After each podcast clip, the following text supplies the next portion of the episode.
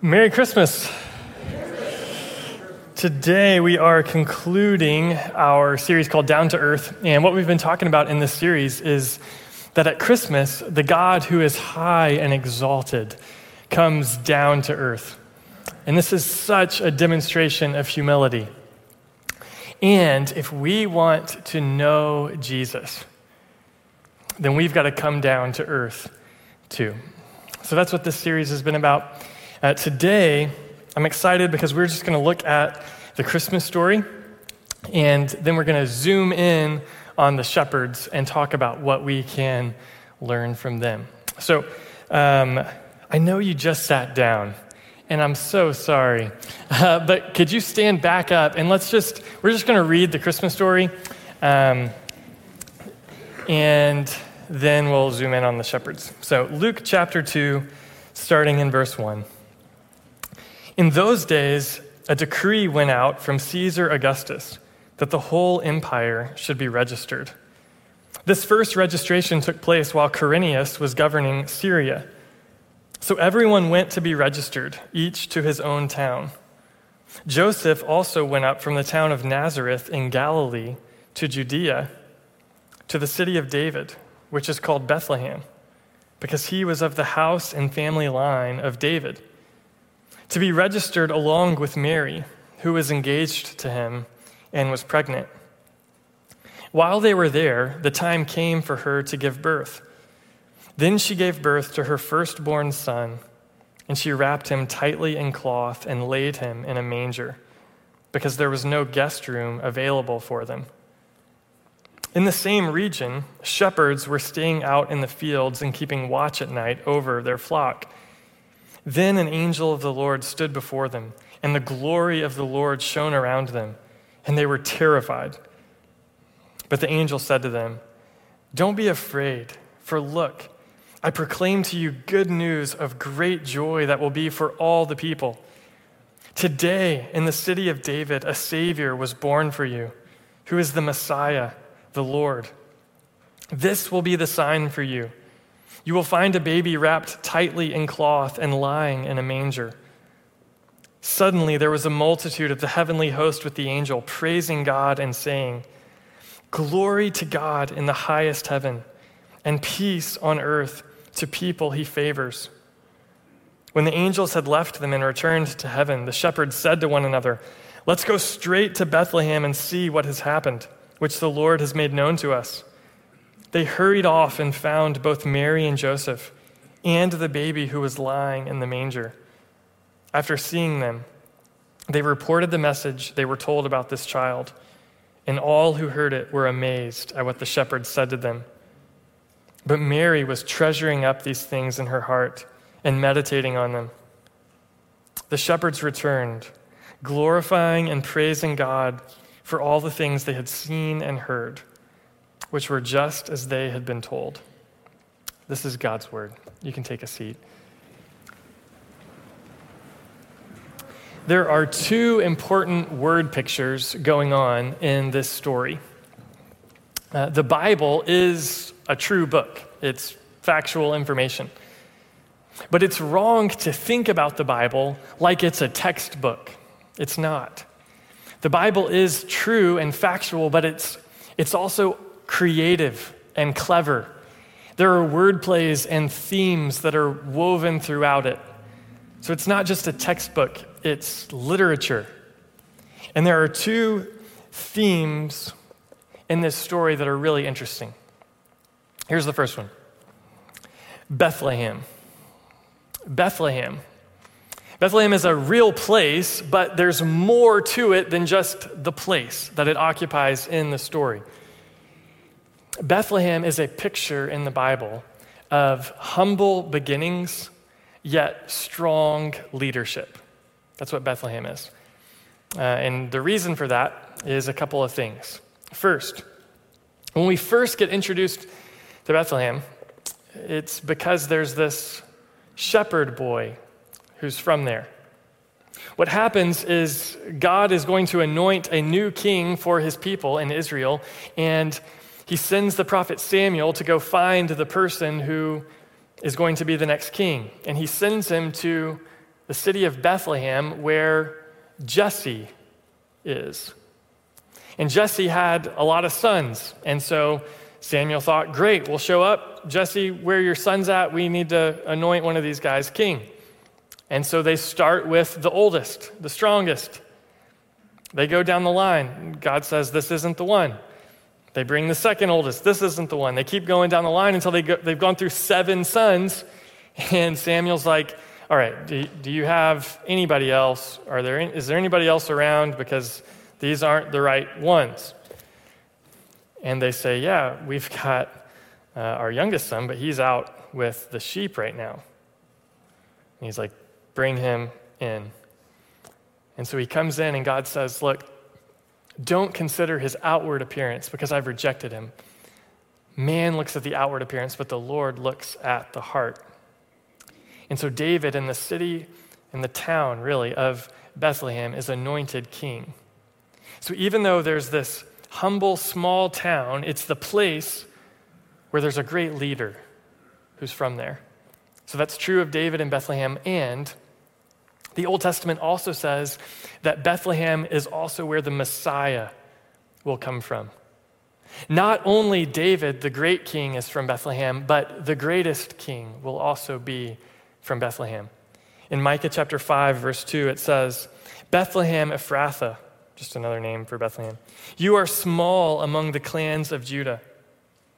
One will come from you to be ruler over Israel for me. His origin is from antiquity, from ancient times. So Bethlehem is this picture of humble beginnings, yet strong leadership. And that's also true of this story, the Christmas story. So that's the first image. The second image, the second picture that has more meaning than maybe you would see on an initial reading is the shepherds. The shepherds are real people, but there's more to them as you think about the scripture than just the people. Here's what I mean. Culturally speaking, shepherds had a reputation of just being rejected. They were people who weren't taken seriously. And the reason is because they had a dirty job. They were out in the fields all day with the sheep, with the cattle. And so in some Jewish traditions, a, a shepherd couldn't even give testimony in court because they just weren't taken seriously. And so culturally, when you read about shepherds, there's some meaning behind it that our culture wouldn't understand. But that's not just true culturally, it's also true biblically. Shepherds is, or shepherd is a theme in the Bible with some meaning. Uh, think about this. Even though culturally shepherds were, were rejected, throughout the Bible, God chooses to identify with shepherds. He says about himself and his people, he says, you're the sheep of my pasture. I'm your shepherd. He uses that image about himself multiple times. Isn't that interesting that God would identify with the one that the world has rejected? And not only does God identify with shepherds, but the most famous biblical characters of the Old Testament are shepherds. Abraham, Isaac, and Jacob, all shepherds. Moses, shepherd. David, a shepherd. It's interesting, you could actually tell the entire storyline of the Old Testament and the covenants that God made with his people just by looking at the shepherds. Isn't that interesting? And here we arrive at the birth of the Messiah, Jesus. And it's in Bethlehem, the place of humble beginnings yet strong leadership. And the first people that this message is announced to are shepherds. People that the world has rejected and yet that God has chosen to identify with. Isn't that interesting? So keep those two images, those two ideas in your mind as we zoom in and look at verses eight through twenty together. All right? Verse eight. In the same region, that's Bethlehem, shepherds were staying out in the fields and keeping watch at night over their flock. Verse nine. Then an angel of the Lord stood before them, and the glory of the Lord shone around them. And they were terrified, or literally they feared a great fear. So think about what's happening here. A group of people that the world has said, there is no glory there. There's nothing to, to, to honor there. A group of people that the world has said there's no glory, God is choosing to display his glory to. And here's their message. Here's God's message to the shepherds. Verse ten, but the angel said to them, don't be afraid, for look, I proclaim to you good news of great joy that will be for all the people. And here's the news, verse eleven.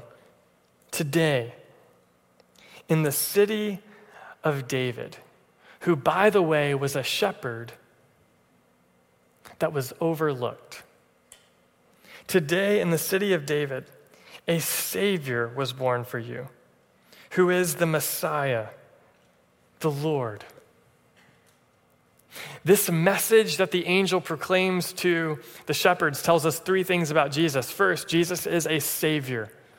That's actually what his name means. The name Jesus means the Lord is salvation, or the Lord saves. He has come to be a savior for sinners and shepherds, people that the world has rejected. It also tells us that Jesus is the Messiah. That is, he's the chosen one. He's the anointed one. He's the one that the Old Testament was looking forward to. He's the one who will fulfill God's promises. He's the one who will make it possible for God's people to enter a kingdom that's eternal. He's the Messiah. And this is so interesting. It says that he's the Lord. Now, throughout Luke one and two, the phrase the Lord, or the word Lord, is used to describe God himself, and here Luke uses it to refer to Jesus.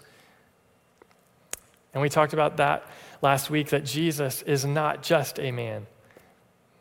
He is truly man, but he is also truly the Lord. So that's the message. Today, in the place where a shepherd was overlooked before, in the city where humble beginnings lead to strong leadership, there's a baby who's been born. He's a Savior. He's the Messiah. He's the Lord. Verse twelve, this will be the sign for you. You will find a baby wrapped tightly in cloth and lying in a manger.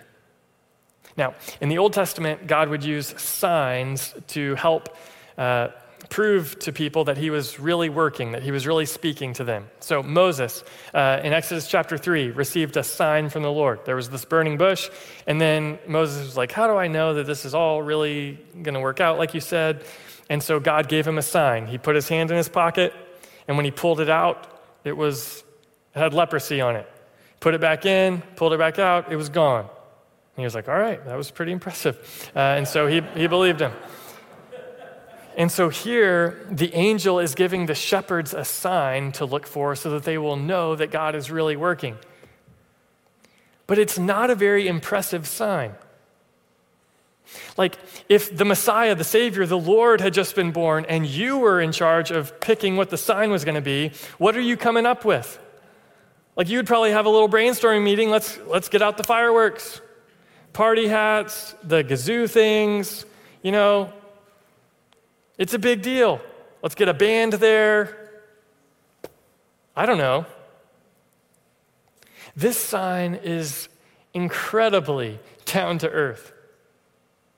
The sign is that you're going to find a baby lying in a manger. A manger.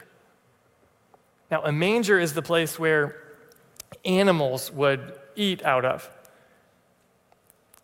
I was, uh, somebody came up to me after the first service and said, you know, the, the mangers are actually, a manger is actually pretty clean because uh, a cow when after it's done eating, will lick the bottom of the manger. So, I mean, it's actually a pretty clean place. Yeah, it sounds really clean to me, right? So I want you to think about this, all right? You're a new mom, and you're at Valley Medical Center or wherever people go to the hospital these days, okay? And you've just given birth. And they're like, you know, we're really sorry. We we don't have any more of those baby beds, uh, cribs, yep. We don't have any more of those cribs available, all right? And so it's gonna be okay though.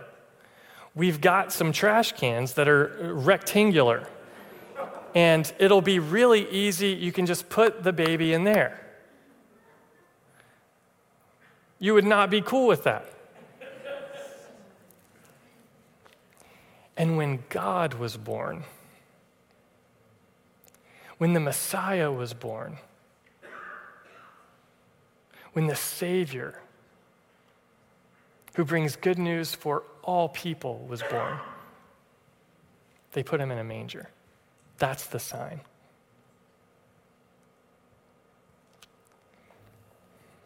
Suddenly, there was a multitude of the heavenly host with the angel praising God and saying, "Glory to God in the highest heaven, and peace on earth to people he favors." Now that little phrase, people he favors, is kind of complicated, but basically it just means people who trust in him. There is peace for people who trust in him. Verse fifteen, when the angels had left them and returned to heaven, the shepherds said to one another, "Let's go straight to Bethlehem and see what has happened, which the Lord has made known to us." They hurried off and found both Mary and Joseph and the baby who was lying in the manger.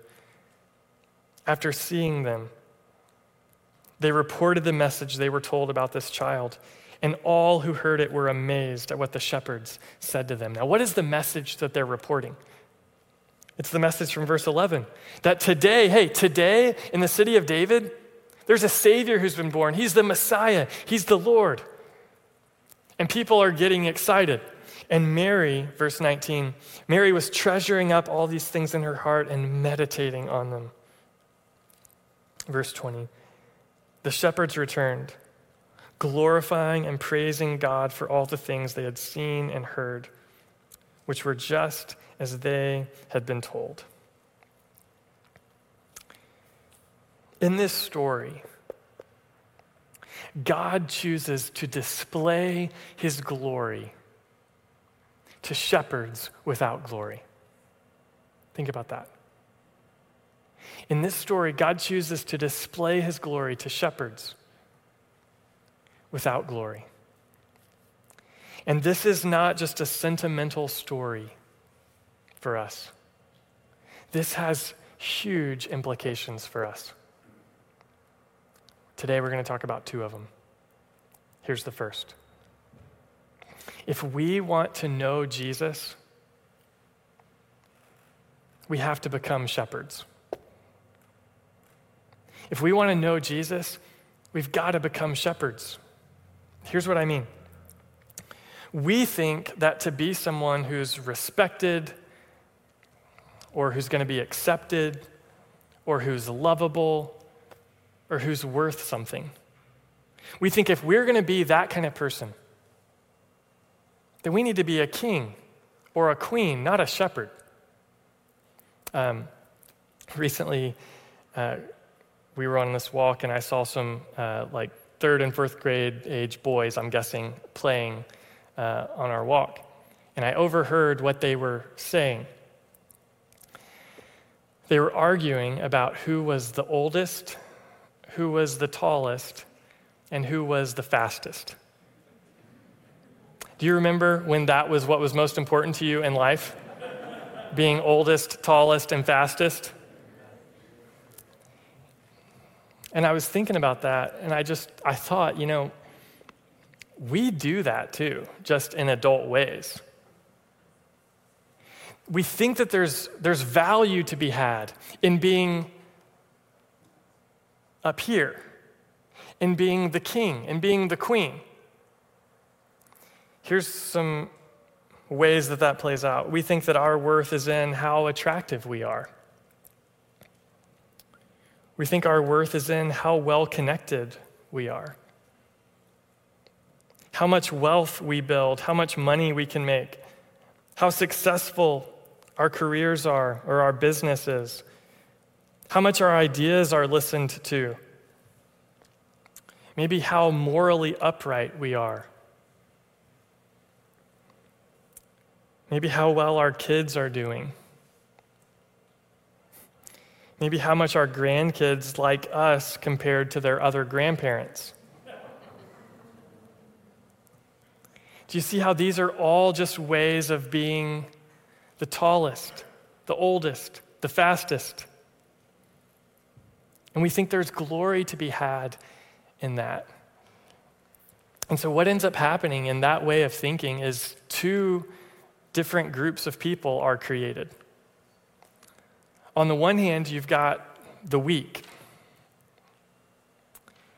These are people who, when you think about yourself and you think about the standards that the world celebrates, you just realize that you don't measure up. And so there are people who, who look at the world this way and they fail, and so consequently they just feel insecure and they have bitterness towards people who have more than them. And there's part of us at times, of, of every person I think, who can end up there. Looking at what it means to have glory in the world causes you to feel insecure and causes you to experience jealousy and bitterness. But there are other times where the group of people that's formed from this, this idea of being the tallest, oldest, and fastest creates a group of people who's strong, who knows that, you know what, I, I do have a lot going for me. And what happens to that group of people is they start to trust far too deeply in themselves. And both groups of people completely miss the good news of Jesus. Here's why. The good news of Jesus says that the God who is glorious and is high and exalted has made us to be in a deep relationship with him. And yet, because we thought that we could define glory for ourselves, we've rebelled against him. We've each tried to be wise in our own eyes, and we've gone our own way. Romans three twenty-three summarizes it by saying, "For all have sinned," and then listen to this phrase, "and fall short of the glory of God." All of us have tried to do things our own way, and consequently we've we've we've fallen short of God's glory in trying to be glorious ourselves. But the good news says that God has displayed his glory to those without glory. And he's done it not just by announcing the birth of Jesus to some shepherds. He's done it by sending his son, Jesus, to be born, to grow up and live a sinless life, to go to the cross and pay the price for sinners, so that all who would come to him and trust in him can have the hope of glory. Paul says that's the message that we proclaim in Colossians chapter one, Romans chapter eight. The message we proclaim is, is the message that, of hope for glory. But do you see how in order to, to experience that glory, in order to have that glory, in order to be exalted, to be seen as someone who's respected and accepted, to be someone who's loved, you have to first recognize that you're a sinner who's fallen short and that you need something that only God can give you. Otherwise, the good news of Jesus, you don't need it. And so the gospel, the good news of Jesus, it should change the way that we view ourselves. Let me talk to the strong for just a minute. If when you evaluate your life, you think, you know what, I actually do have a lot going for me. Our family is in pretty good shape right now. Maybe I I have been successful, maybe we do. You know, we are okay right now. If you're the strong today, here's what you need to know. First of all, that is a more dangerous position for you to be in when it comes to the things of God. Jesus said it's it's hard for a rich person to enter the kingdom of heaven. Why? Because when you think about your life, you're okay. You've got what you need. Things are comfortable. You can depend on yourself. That's a dangerous place to be. So if you're in that camp, if you're in the strong camp this morning, first of all, be honest about that. And think about my neighbor's dog growing up. Here's what I mean. When we were a family, uh, growing up as a family, we had this uh, dog who lived next door to us, their family, and it was a white dog, and they would just talk all the time about how white their dog was. It's just the whitest dog. Oh, look how white. Oh, it's just the whitest fur. Oh, it's just the white, white dog. Oh, look how beautiful, you know. And so naturally, we just got sick of that stupid white dog, right? Um, because we are terrible people. Um, and so um, and so one winter, it snowed. And they had to let their dog out to use the bathroom. And so our family gathered around our back window and watched as their white dog pranced out into the snow. And in the snow, it looked like a yellowish-brown dog. And we were so proud. And here's why you need to know that story if you're in the strong camp. Is you may feel like you are just white as snow. And in fact, other people may even think that about you, and they praise you for how great your life is, for how great you are, for how great your family is. But compared to Jesus, you fall short. And so if you are really ever going to know Jesus, you've got to become a shepherd. You've got to humble yourself. You've got to do what the Apostle Paul said in Philippians chapter three, where you consider all of this gain that you have. And you've got to count that as loss compared to the surpassing value of knowing Jesus. You got to become a shepherd if you want to know Jesus. And let me talk to the weak for just a minute. If you feel insecure, if you find yourself feeling bitter or jealous of others, and it feels like when you think about God or the things of God, like you just, God's just waiting on you to bring something that's worth offering to him. Here's what you need to know.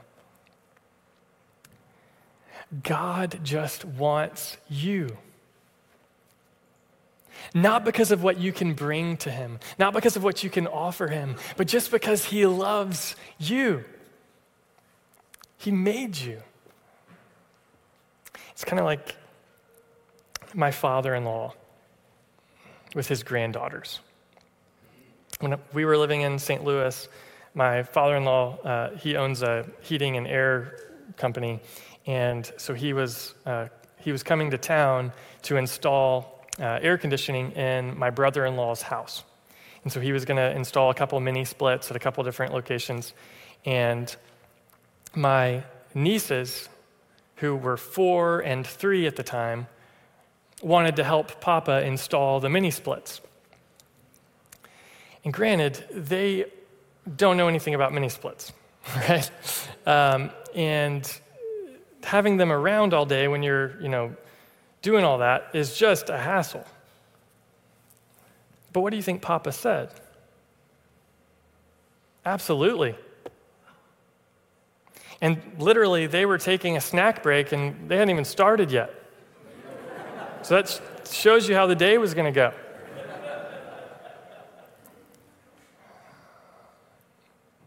But would Papa say no to that? Absolutely not. Why? Because he needed some helpers? No. Because he loves them. He just wants to be with them.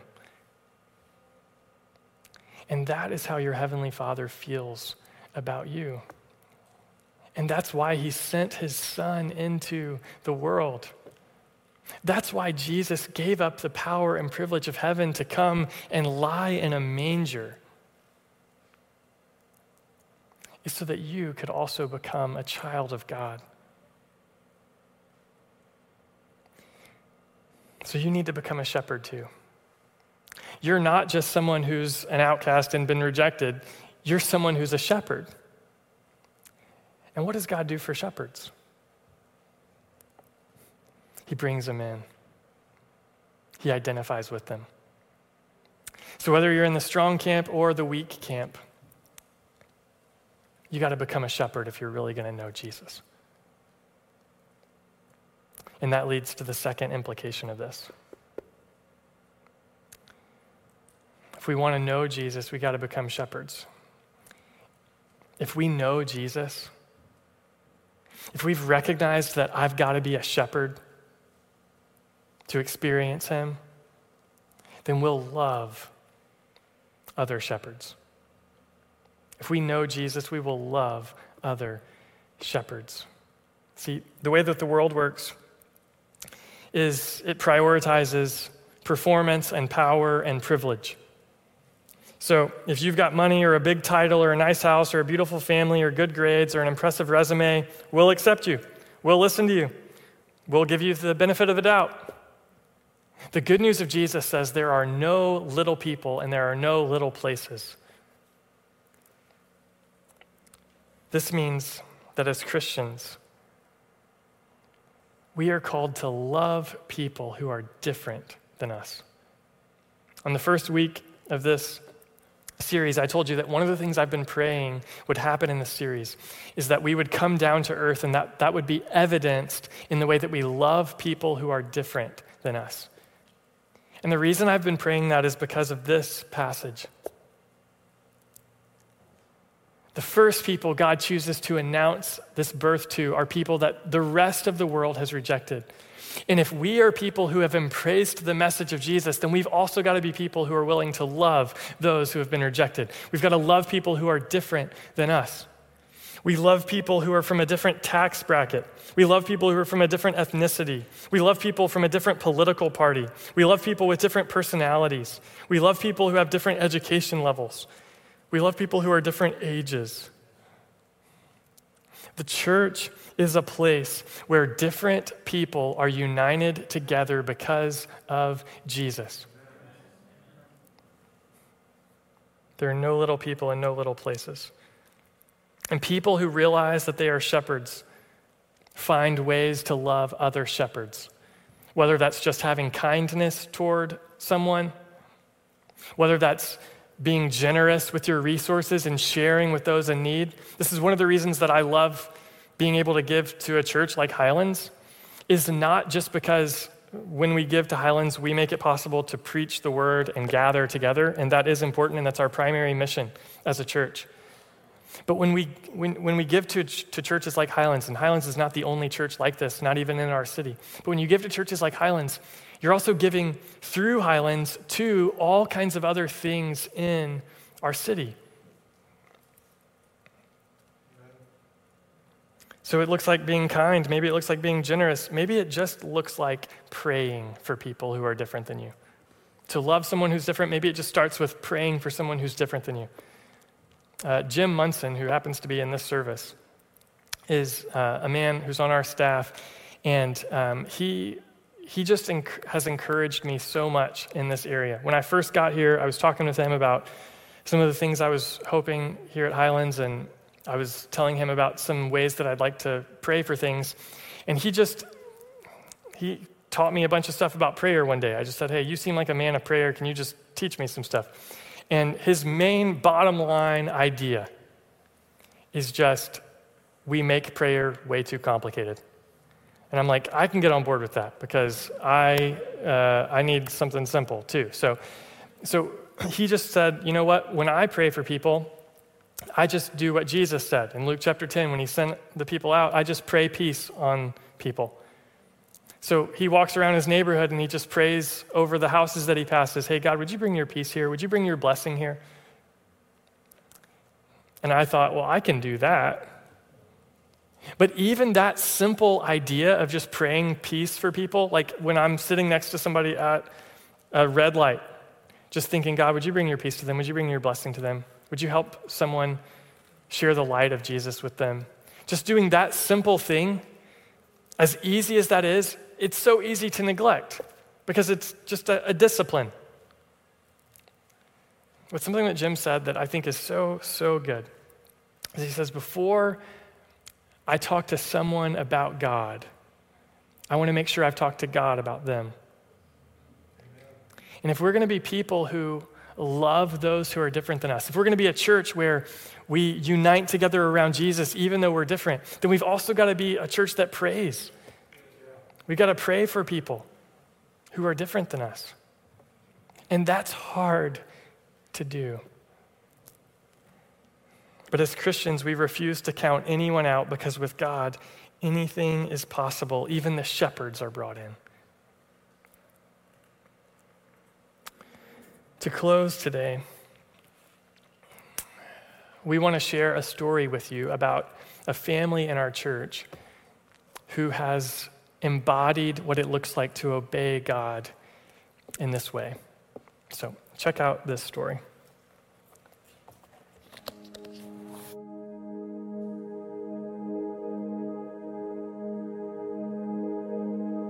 When you die to yourself, you will truly live.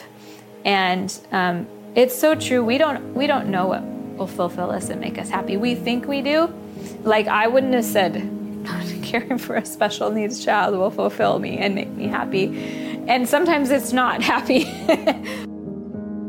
My name is Molly Mary, and I'm here to tell the story of our adoption. Um, but we have a lot bigger family than just one kid. We have six kids who are a lot of fun, and we're kind of crazy and loud. Um, we homeschool some of them. Joseph and Vivian are our youngest, and both of them have special needs. Um, Joseph, we just adopted from Uganda, and he is an Enneagram seven, I would say, because he's so funny and social. Even though he can't talk or walk, he can charm you. Vivian, you might hear in the background right now, she's making noises, and she is five, and when she's going to be six soon, but when she was in my womb, they told us that she probably wouldn't survive much after she was born, and she's now six, and we love her, and we're enjoying her. So for both Vivian and Joseph, neither one of them are able to take food by mouth, so they both have G-tubes, uh, which requires them to be hooked up to a pump five times a day uh, for their food.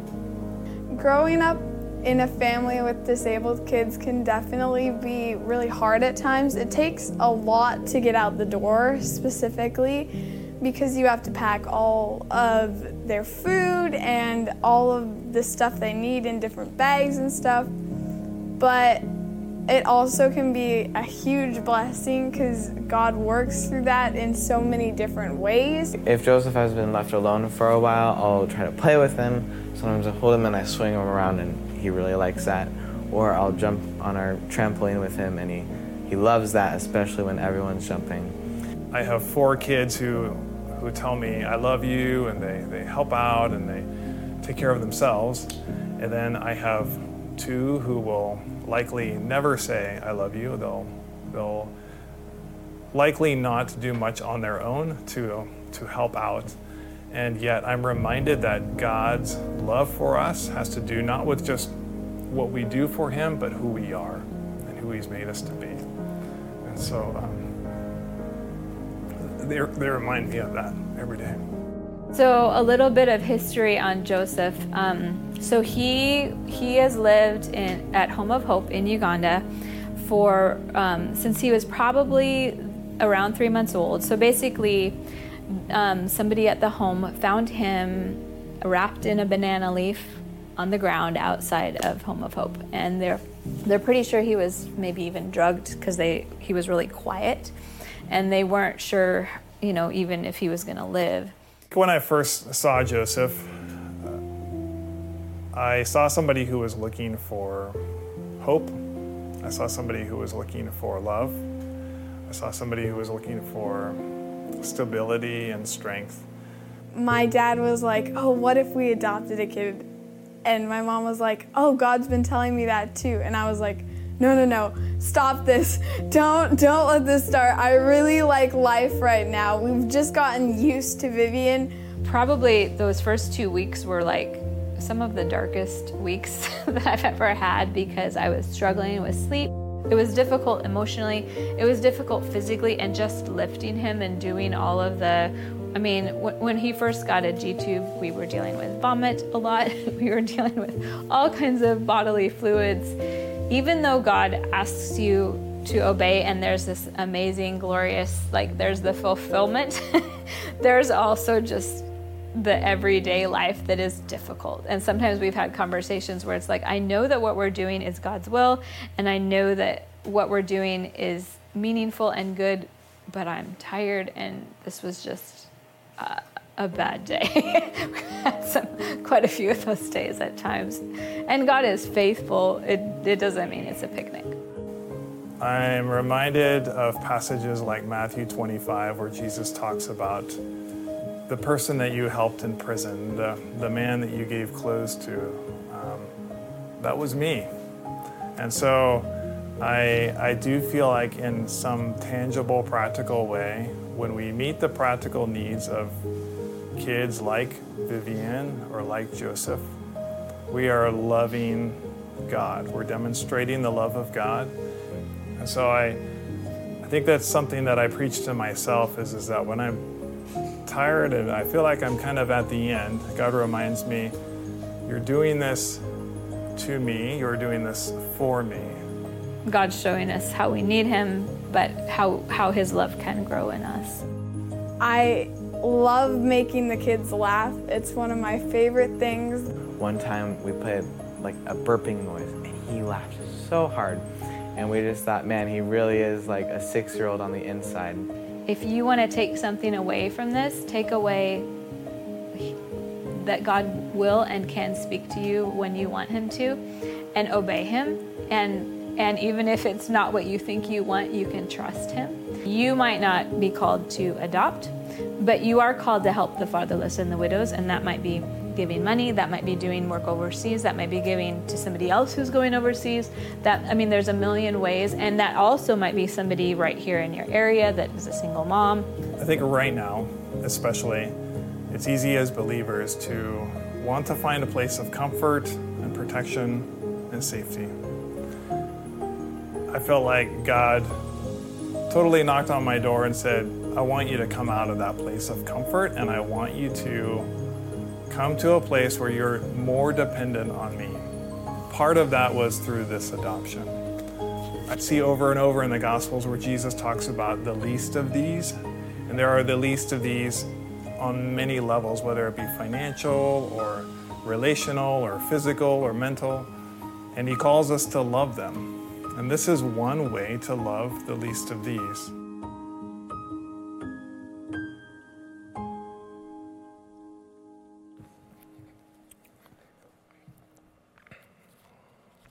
To close, I just want to read these few verses from First John chapter four. Dear friends, let us love one another because love is from God, and everyone who loves has been born of God and knows God.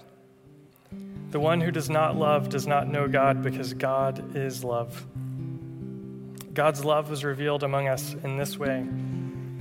God sent his one and only Son into the world so that we might live through him. love consists in this, not that we loved God, but that he loved us and sent his son to be the atoning sacrifice for our sins. Dear friends, if God loved us in this way, we also must love one another. Can I pray for you? Father, thank you for sending your son into the world to make it possible for us to live. God, I pray for the people listening to this today, that you would that you would humble us. We would become like shepherds in order to receive this message. And God, that we would also love shepherds in response. It's in Jesus' name that I pray. Amen. Would you stand?